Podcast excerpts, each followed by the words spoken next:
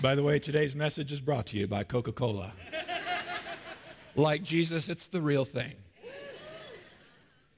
You know, little changes our lives, like becoming new parents, the birth of a child, uh, and few things fill our lives with more joy. So if you haven't been with us, today we're on day three. We've been talking about three days, three events that have the, the power, and even greater power than becoming a parent, a great uh, power to change our lives and to fill us with joy.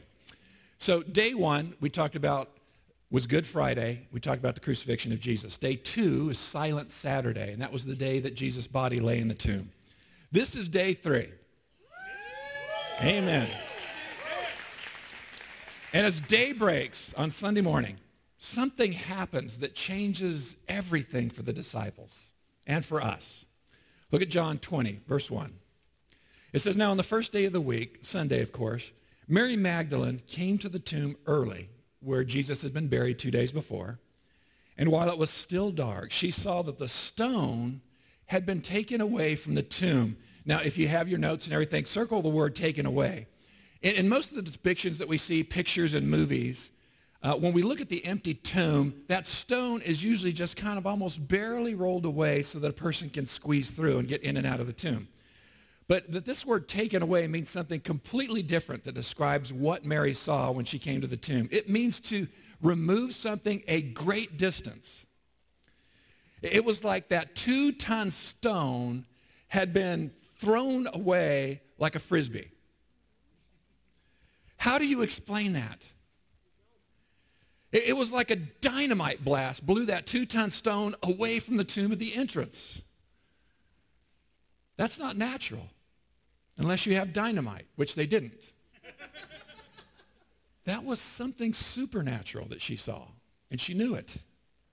So Mary runs and reports to the disciples what she's seen, and John and Peter race to find out for themselves what's going on. So John 20 talks about it. And it starts out and it says, John outran Peter and arrived at the tomb first. Any, any guesses who wrote this account? How many of you vote for John? He just had to add this little detail in there so the whole world would know for all of eternity that he could outrun his cousin Peter. What a guy. So in verse 5 it says, stooping down, he looks in. He sees the linen wrappings that Jesus had been buried in, and they were neatly lying there. But he did not go in. Then Simon Peter, and I think it's implied, Simon Peter finally shows up following him, and he went into the tomb, and he saw the linen wrappings neatly lying there. And the burial face cloth, which had been on Jesus' head, was not lying there with the other linen wrappings, but it was rolled up in a place by itself. So John, who had reached the tomb first, there he goes again. he went in too, and he saw the wrappings and the face cloth, and he believed without any doubt that Jesus had risen from the dead. Now, what did they see when they looked into that tomb that convinced them that Jesus had risen from the dead as opposed to somebody having stolen his body? What happened is that they saw the strips of cloth that Jesus' body had been wrapped in. They were lying there where he had been laid three days before, like an empty cocoon. And that cloth that was around his head was either folded or, or neatly wrapped, rolled up beside it. Now, how could Jesus' body have been removed without tearing those, those grave cloths to shreds? Uh, this was not something, again, that was possible by natural means. This was supernatural. And really, the only thing that explained it was what Christ told them was going to happen before he was crucified, that he was going to rise from the dead. A fact, again, that changed everything for the disciples, that changed their world, and it continues to change the lives of people today. So what difference does the resurrection make? Uh, number one, the resurrection of Jesus Christ means that faith can be based upon fact. Now, I know a lot of you here believe in science. You're intellectual guys. I believe in science. A lot of people believe that the Bible's just a book of myths and fairy tales, right? There was a teacher, she was teaching her class all about the different kinds of fish that lived in the ocean. And a young boy raised his hand very innocently, says, What kind of fish was it that swallowed Jonah in the Bible? And the teacher laughed and she said, honey, the story of Jonah is not a true story. It's a fairy tale. And the little boy said, no, it's not. It's true. And the teacher said, well then, how could you tell me, how could Jonah be alive after three days in the stomach of a big fish without any oxygen? And the little boy answered, well, I don't know. When I get to heaven, I'll find Jonah and I'll ask him. And the teacher kind of smirked and said, well, what if Jonah's not in heaven? He says, then you can ask him.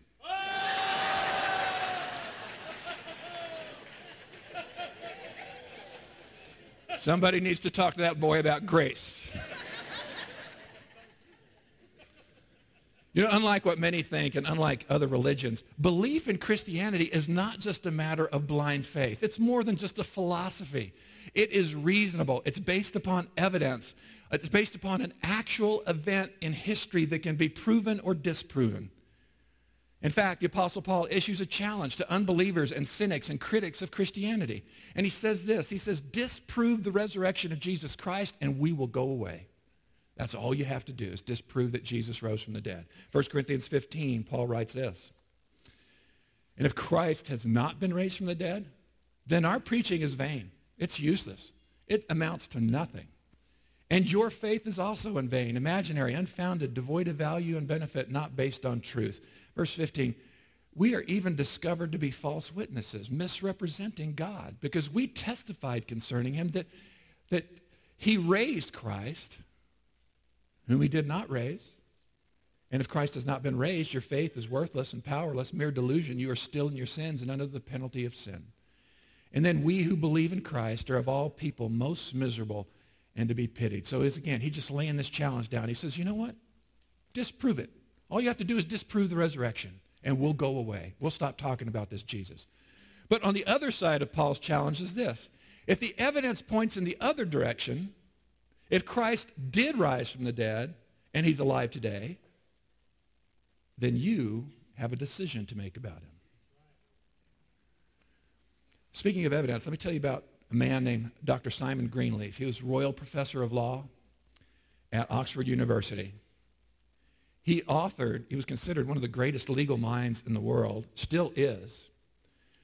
He authored what's considered to be the greatest volume ever written on how to gather, uh, evaluate and present evidence in court to prove a case. And so Greenleaf was an agnostic and he was an atheist and he hated Christianity. And what he decided to do is he decided to take the, the laws of gathering evidence and examining evidence and he was going to go out and disprove the resurrection based on evidence. And he wanted to write a book about it. Well, in the process of researching the evidence for the resurrection, he did write a book, but it wasn't the book he planned to write. You see, Simon Greenleaf ended up becoming a member of the group he despised. He became a follower of Jesus Christ because the evidence was overwhelming in favor of the fact that Jesus is risen from the dead and is alive today. And so he ends up writing a book that affirms that belief. And in his book, Greenleaf writes this. The resurrection of Christ is one of the best supported events in history according to the laws of legal evidence administered in courts of justice. And he goes on to write, he says, no intelligent jury in the world could conclude anything else beyond a reasonable doubt that the resurrection story is true. What does that mean to you? The resurrection of Jesus Christ is true. And he's alive today. Maybe you're here today and you have not settled in your heart who Jesus is. Isn't it time? And you know what? We're not talking about a huge leap of faith. This isn't blind faith. This is a leap of reasoned faith. You know, the resurrection of Jesus Christ will never be disproven. You know why? Because he is risen. Amen. He is risen. Now let's be honest. I know some of you are here because you, you were drugged. Your wives drug you to church because it's Easter, right? I won't ask you to raise your hands. But no matter how you got here, why don't you make this your time to put your faith in Jesus Christ? And I want to talk to men for a moment. I want to talk to dads because I am a dad. Understand something that in most homes where the father is not a follower of Jesus Christ, the kids will never make that decision themselves. Or they will walk away from Christ later in life. The example of their dad is that powerful, either to believe or to not believe. Listen, Jesus is too important a figure in history. His claims are too shocking. His life too noble. His death and resurrection too certain and too momentous. The well-being of your children too important for you to ignore him another day. Easter Sunday and the empty tomb give us a solid foundation on which to base our faith. Well, number two, the resurrection of Jesus Christ means there is a God who loves us unimaginably. Without the resurrection, we would have never heard about this Jesus guy. He would just be one of thousands of forgotten false messiahs, people that claimed to be the Messiah that were executed. Just one more of those. The fact of the resurrection, however, turns a tragic story into a triumphant one. It turns the cross, an instrument of torture and death, into a symbol of the greatest act of love that's ever been demonstrated. John 3.16. For God so loved the world. Say, so loved. For God so loved. Say it. Say, for God so loved me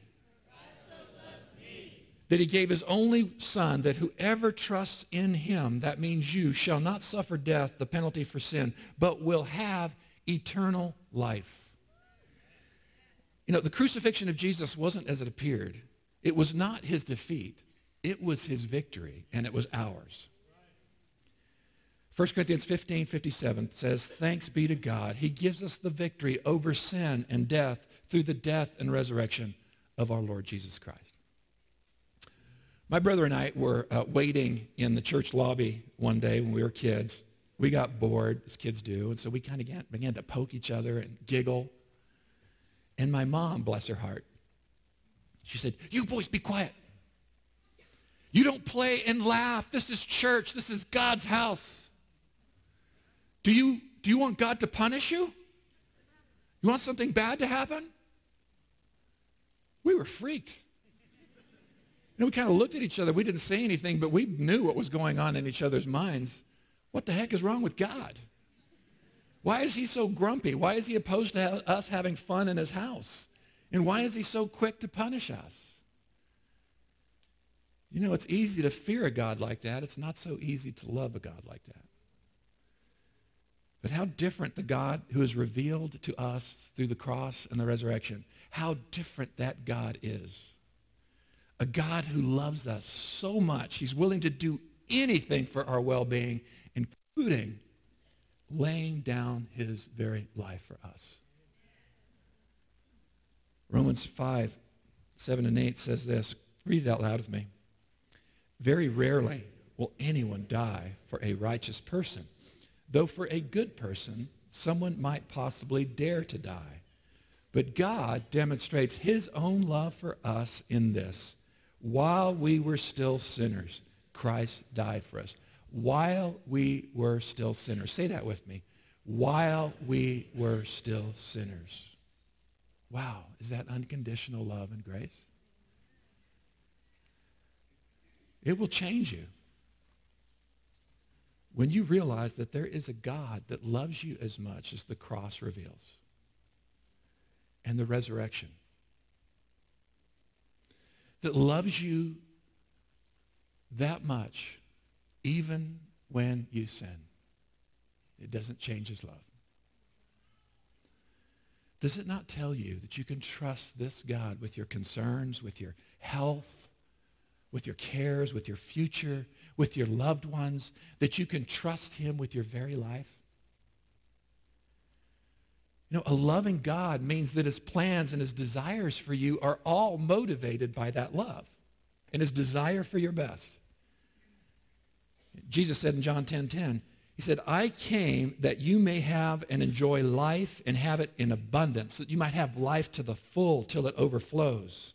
I'm going to tell you, some people are absolutely blown away by that statement, that Jesus would say, I came, the reason I came to this earth was that you might have and enjoy life. I came to make you miserable? Yeah, that's what we tend to believe. I, I came to put you under a lot of laws, a lot of thou shalt nots and thou shalts. That's what the Christian life is, right? The Christian life is take the 10 things you like to do least and stop doing them and the 10 things you hate to do and start doing them, right? If that's what you think, let me introduce you to the real Jesus.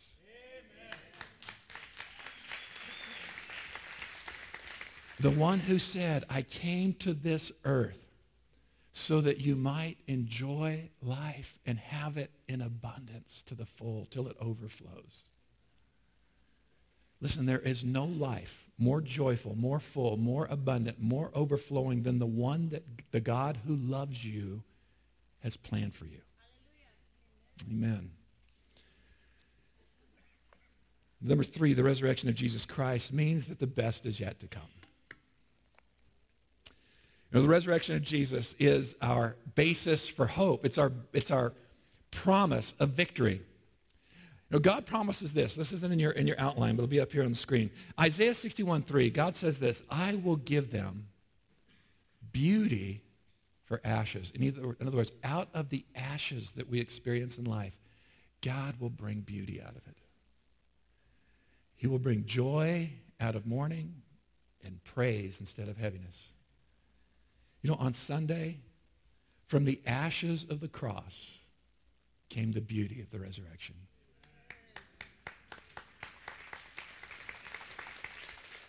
Joy and praise replaced that mourning and that spirit of heaviness. And that is the promise of the resurrection for us. In our own lives, from ashes, from our pain, from our sorrow, will come beauty. Romans 8:28 says God causes all things to work together for the good of those who love them. Again, this doesn't mean that God causes everything that happens to us, but it means that the things that do happen to us, God will cause them to work together for our good. So the bad things, the ashes, out of those, God will bring good. He will bring beauty. I love that promise. I'm living that promise. So in your life, your world, when your world feels like you're in ashes. And maybe it feels that way now. Maybe you're hurting today for some reason. And you feel hopeless. You feel stuck. You feel like your life's in ashes. Hang on to hope. Beauty is coming as surely as the resurrection followed the cross. For every Silent Saturday, we talked about last week. For every Friday, remember, it's only Friday. Amen. Now, speaking of the best is yet to come, Christ not only offers abundant life now, but he offers eternal life. Wow, what a deal. How many of y'all think that's a good deal? The Sunday school teacher was asking her young students one day, so who here wants to go to heaven? And nobody raised their hand. And so the teacher kind of scratched his head and thought, well, let me ask this again.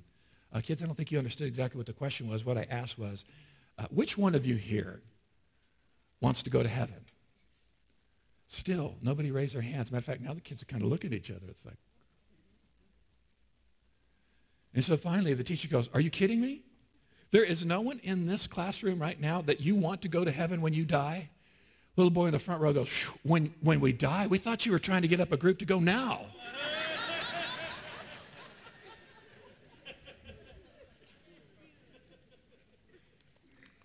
well, I have some news to deliver to you. You're going to die. Every single one of us. That's just part of life. Listen, if this is your first time in church, don't panic. We're not going to bring out the rattlesnakes and the Kool-Aid. We're safe.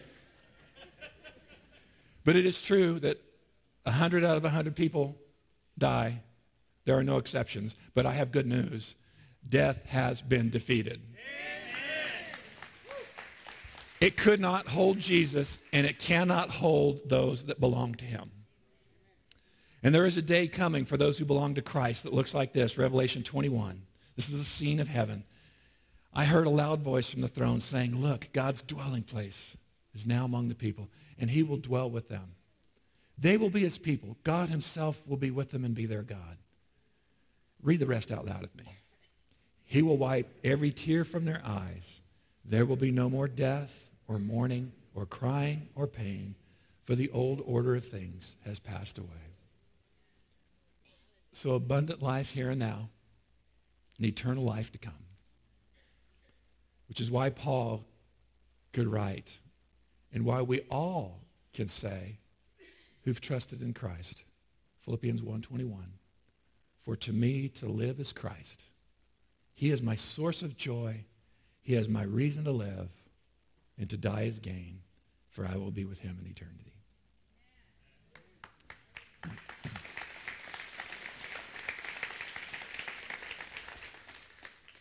Let me close by sharing a little bit about my personal story. I, I, grew up in church like probably many of you have. And I believed in my head the stuff I heard in church. But to be honest, Christ did not have a big impact in my life. Uh, he didn't make a, a, huge difference in how I lived day to day. Basically, I, I lived for myself and I went to church on Sunday and I prayed whenever I wanted or needed something from God. Maybe you can relate. But there came a point in my life where I realized that there had to be more. You know, I thought about it. If all this stuff is true that we talk about at church, if there is a God and he loves me so much, that he sent his only son to suffer and die on a cross in my place to take the penalty for my sins upon himself. And if he rose from the dead, there has got to be more that he wants for me than what I'm experiencing. And I just got down on my knees one night. And I said, God, I want everything that you have for me. I want to live for you. I want the more that you've made available. I don't want this just to be about going to church on Sundays and praying when I want or need something. I want you to take control of my life. I want the life that you have for me because a God that loves me as much as you do, I want what you've got planned for me. Have you made that decision? I'm going to give you the opportunity to do that right now. Can we bow our heads, close our eyes?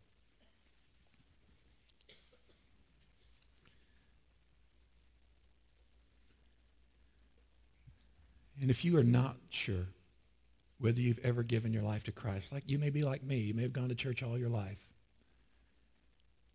but you know there's more. There's got to be. And if you're not certain whether you've ever given your life to Jesus Christ, ask him to come into your heart and forgive your sins. I, I want to extend that invitation. This is the time of decision. Extend that, extend that invitation for you to receive Christ right now into your heart and life and to receive his forgiveness to be given eternal life. And so if you're not sure and you want to be sure before you leave, I'm going to lead us in a prayer. And I want all of us to pray this prayer out loud. But especially if you are praying to give your life to Christ right now. So let's all pray this out loud. For some of us, this will be just an affirmation of our faith. Pray this. Father in heaven, I admit to you that I've sinned. I need your forgiveness. I want the life you want for me. I believe that Jesus Christ is your son. I believe that Jesus came to this earth as a man. I believe that Jesus suffered and died on the cross. where he took the penalty for my sins upon himself. I believe Jesus rose from the dead and is alive today. Jesus, come into my heart. Come into my life. Fill me with your Holy Spirit. Forgive me. I want everything that you desire for me. And I thank you for hearing and answering my prayer. And just for a moment again, with eyes still closed and heads bowed, let me ask if you did pray to give your life to Christ just now, would you just slip up your hand? I'm not going to ask you to walk to the front. I just want to see. If you raised, would you raise your hand? Raise them up high so that I can see them. Oh, fantastic. And, and for those of you that raised your hands, and just you, would you open your eyes and look at me for just a second? Christ heard your prayer. And he is now in you. And he has forgiven you. And you belong to him and you have eternal life, and he will never leave you or forsake you. You are his from this point and for all of eternity. Welcome to God's family.